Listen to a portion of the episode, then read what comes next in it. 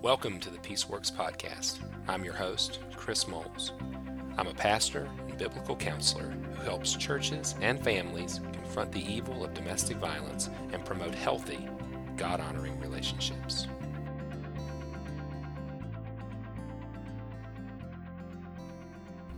Welcome back to the Peaceworks Podcast, everyone. On today's episode, we're going to talk about treatment options, counseling, coaching, groups for men who use abuse, coercion, and control. But before we jump into that conversation, I want to share with you once again uh, just some of the resources that we have available at chrismoles.org. You're already part of the Peaceworks podcast. We're so thankful that you choose to join us every week.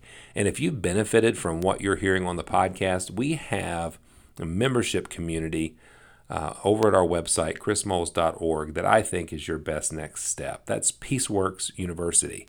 Peaceworks University is our online membership community, and it features many, many resources you've heard me talk about many, many times. But I once again want to invite you to join Peaceworks University. It's a small monthly fee or small annual fee gets you access to everything that Peaceworks University has to offer. So again, if you've benefited from the Peaceworks podcast, please consider Peaceworks University. All right, let's talk a little bit about treatment options. So the question comes in quite frequently about how to help my partner change. Usually, victims, survivors are seeking help for their abusive partner. Uh, I have found that in most cases, and this is important to, to note, that the victim is often far more interested and engaged in seeking treatment options and counseling or uh, education for their partner than their partner is. Um, and I do want to say at the outset there is no amount of passion or concern or um, work that can be done to cause your partner to change.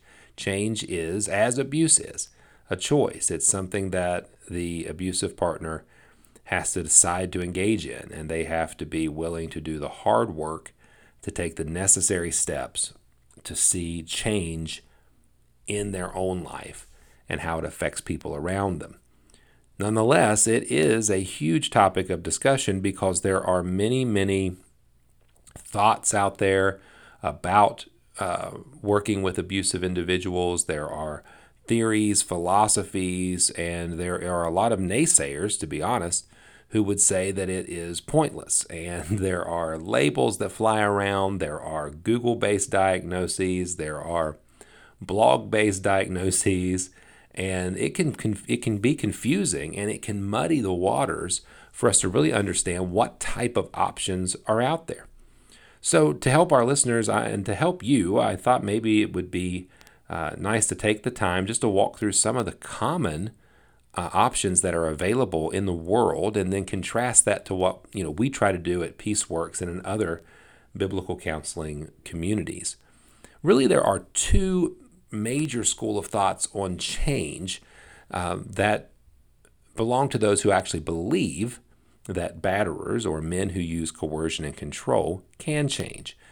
There's an entirely different philosophy that's out there, though, that says that men cannot change. So let's start there and then backtrack. So there, there are many in the work, and I, I even hesitate to use that word because I'm not sure they're effectively involved in the work, uh, but there are many from more like an activist position who would say that men who batter cannot change, that they are um, set in their in their behavior in such a way, or they are disordered to a place that change is not possible. And so, really, the only effective response to abuse is to care for individuals who are being abused, facilitate their subsequent escape, and when possible, punish the abuser. When not possible, uh, simply allow them to go about their merry way. I, would say that, you know, almost,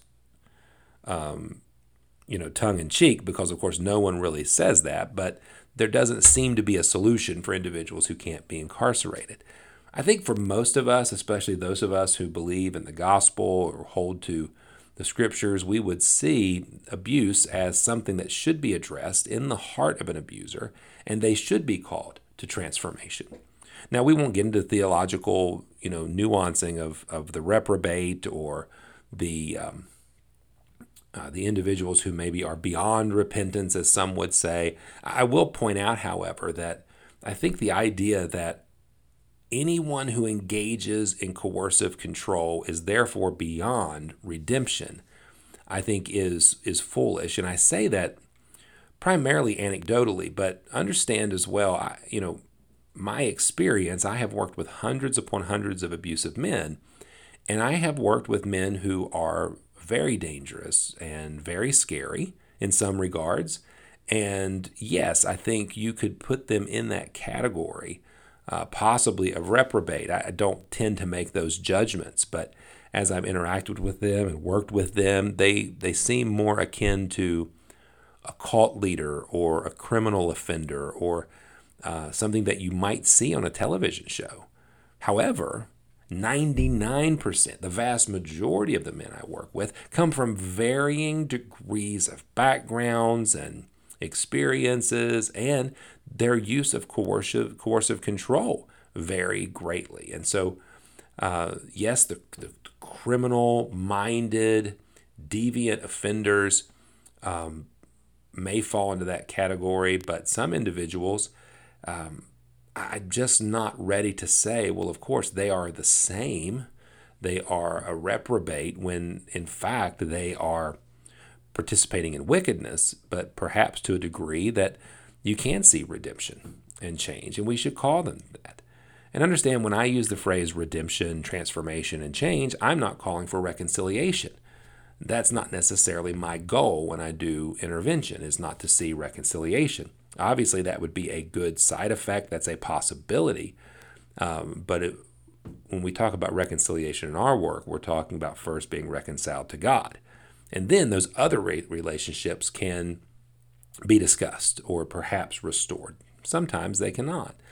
Uh, but I say all that to say that I really want to say at the out the outset that anytime you investigate a treatment option, um, there will be some who will say that everyone you're discussing is beyond uh, reach. And I want to say that I disagree with that for a variety of reasons. And I do think it's unfair to label everyone who seeks help for their coercive control um, with those few, right, that may fit some um, stereotypical models or um, some caricatures that are out there. So, what is available? There are really two schools of thought, as I said earlier, when it comes to how to address individuals who use coercion and control in relationships. The first is a therapeutic response, something that we might call um, cognitive behavioral therapy or uh, psychotherapy, kind of a traditional model of talk therapy, counseling. In fact, I would say that is the first recommended treatment by most folks when you consider the problem. Almost every time that I engage in a new case, one of the first things that has been attempted by uh, individuals who are abusive or by spouses who are victims of abuse is to pursue counseling. And I'm not opposed to individuals entering into a counseling relationship. What I am opposed to, or what I may be hesitant on is the assumption that every counselor is trained and understands the dynamics and impact of abuse. And to a greater degree, that just any counselor is going to be able to engage with an abusive, coercive, and controlling individual. In fact, I would say the vast majority of counselors are ill prepared, both educationally and experientially, when it comes to interacting with individuals that are coercive and control, controlling. Does that mean they shouldn't seek counseling? Well, no, of course, you, you should seek counseling, but understand that this is not your typical, um, you know, case that people are managing, nor is it something that we're adequately trained to interact with. So you run the risk of uh, having marriage focused solutions being part of the issue. You run the risk of getting a excuse me, a secondary or tertiary diagnosis such as bipolar or personality disorder, You might have treatment options that focus on past trauma, all of which can be beneficial but are not addressing the issue of the heart. So, I do think it's important if you pursue a counseling based response that the individual counselor have uh, some training in the dynamics and impact of abuse and some aspect of experience or supervision when it comes to working directly with batterers, with offenders. Okay? Uh, but that is one of the more popular responses. Some of the things we've got to watch for also in this world that uh, I, I, mentioned briefly is the idea of, of labels. And so it's very likely that an individual who is abusive will present in a way that will garner all kinds of diagnoses. Uh, I had a discussion not long ago with my friend Greg Wilson in Peaceworks University about abuse work and personality disorders. And one of the conclusions that we come away with is that the diagnosis do not affect us as helpers per se, other than it tells us what the behavior and observe, observable behavior of the client is. And so if a guy comes to me for help, for instance, and he's been diagnosed uh, borderline or narcissistic or bipolar, I'm not going to treat those disorders because it's not in my wheelhouse. I'm not a mental health professional, as it were, but that is going to tell me something about his behavior, about his attitude, about his responses, and all of which play into the idea of understanding and responding to abuse. And so I might use that data to help inform my approach to addressing the heart. A lot of times when we hear those phrases, though, those um, those diagnoses, it tends to provide a little bit of hope as if we have now got to the heart of the matter and well that's the problem. He's not abusive he's bipolar or he's not abusive he's borderline or he's not abusive he's narcissistic. I would contend the opposite. I would say those diagnoses are often revealing more about the abuse than they are uh, causing the abuse. In fact there's no pathological cause to abuse even if someone has a diagnosed you know mental disorder that is not causing domestic abuse. There's no uh, evidence to support that. Uh, if they are somehow mentally unstable that's that's contributing to abuse uh, it would not be targeted. In other words it would be very difficult to have an individual victim in that case.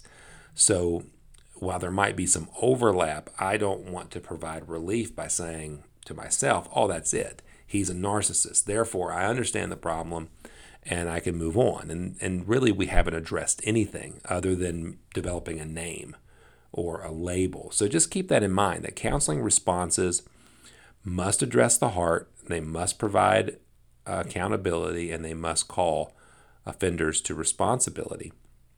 Counseling responses that um, only provide labels or treatment options that don't offer accountability uh, may be less than helpful in the area of working with abusers. The second option, the second uh, treatment plan that's prominent in our culture is educational based treatment. So you've got counseling based treatment options, um, cognitive behavioral therapy, um, talk therapy, and then on the other hand, you've got educational based responses. The educational based responses are primarily used uh, in the courts and among the uh, civil and criminal court based system or within behavioral health communities. Uh, these uh, options are usually groups. They are what's often called psychoeducational groups, and they're usually based upon a cultural model as opposed to a clinical model. So, a cultural model being uh, the belief that um, society, culture influences um, beliefs that then are exhibited through behavior. And so the Duluth model, the Emerge model, amends, various um, combinations of those are often group based interventions that focus on educating offenders on the dynamics and impact of abuse from a cultural, historical, or sociological perspective in order to highlight their own beliefs, right, that lead to to harmful behavior. Uh, you'll often hear these referred to as BIPs or PIPs or some other acronym, and that has been what I have been involved in uh, and engaged in for the last 15 or 16 years. And so that's where my um, practical training has come from.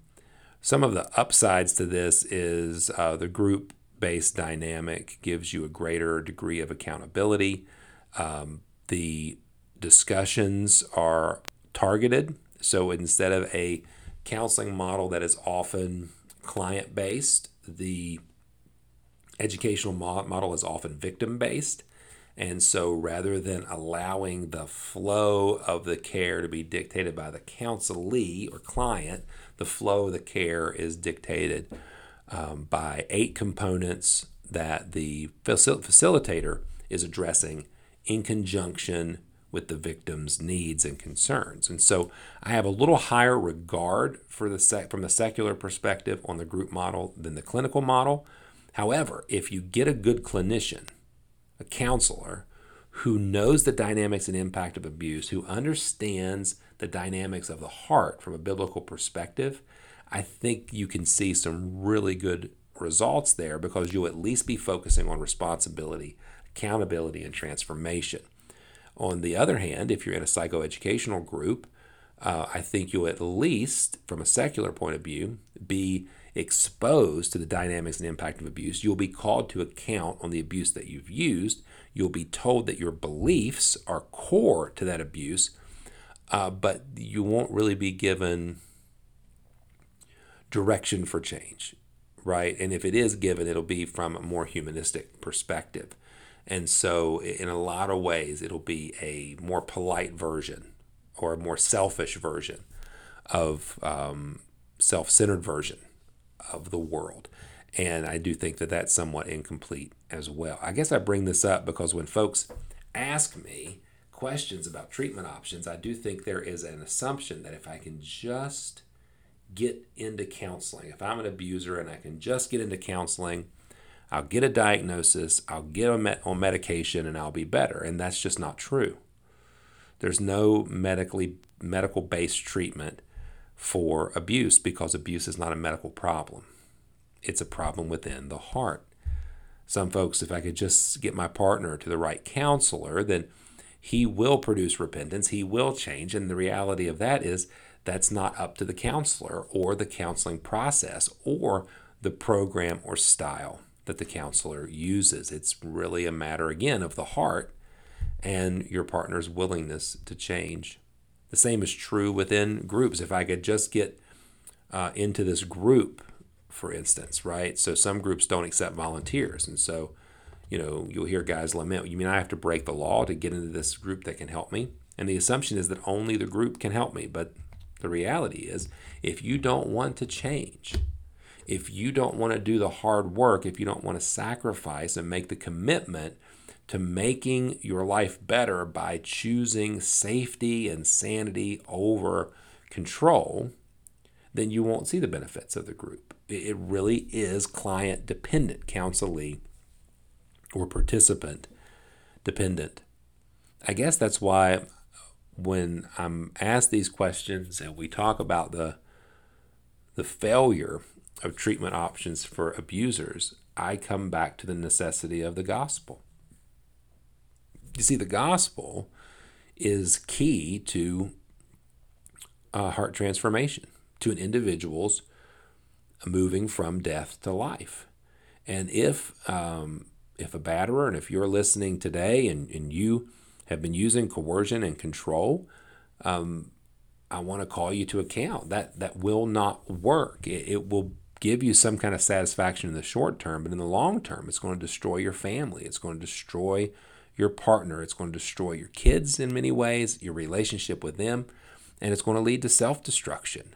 Much the same way that Jesus said, You're building your house on sand, and the circumstances of life is going to lead to a crushing defeat, and you're going to be crushed beneath the weight of it. It's important that you listen to the words of Jesus and put them into practice.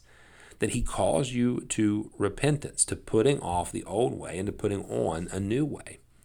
heartbroken contrition, godly sorrow, according to um, 2 Corinthians chapter 7, is necessary for you to move forward, right, in, um, in a path that is going to provide safety and sanity for your family.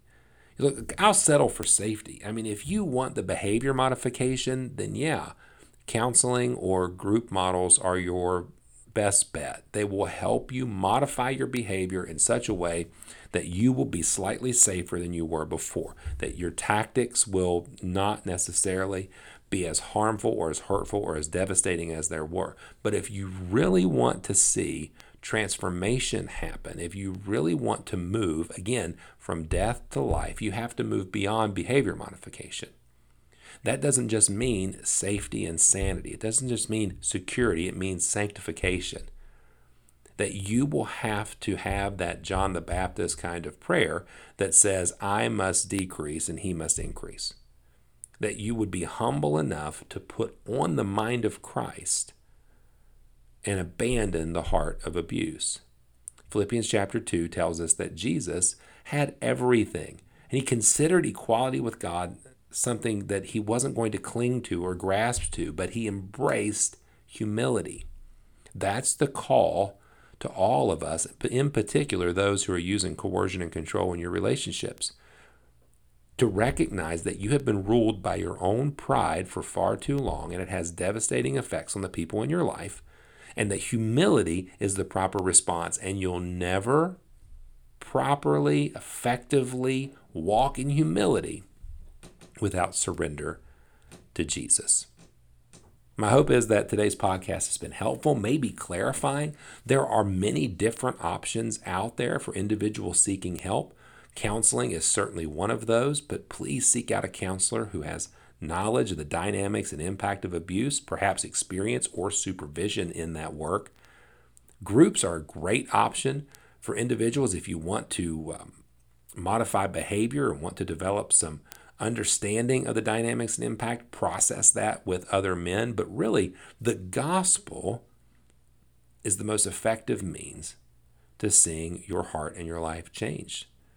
So, connecting with someone who understands the dynamics and impact of abuse and the sufficient sanctifying nature of the gospel is your next, next best bet.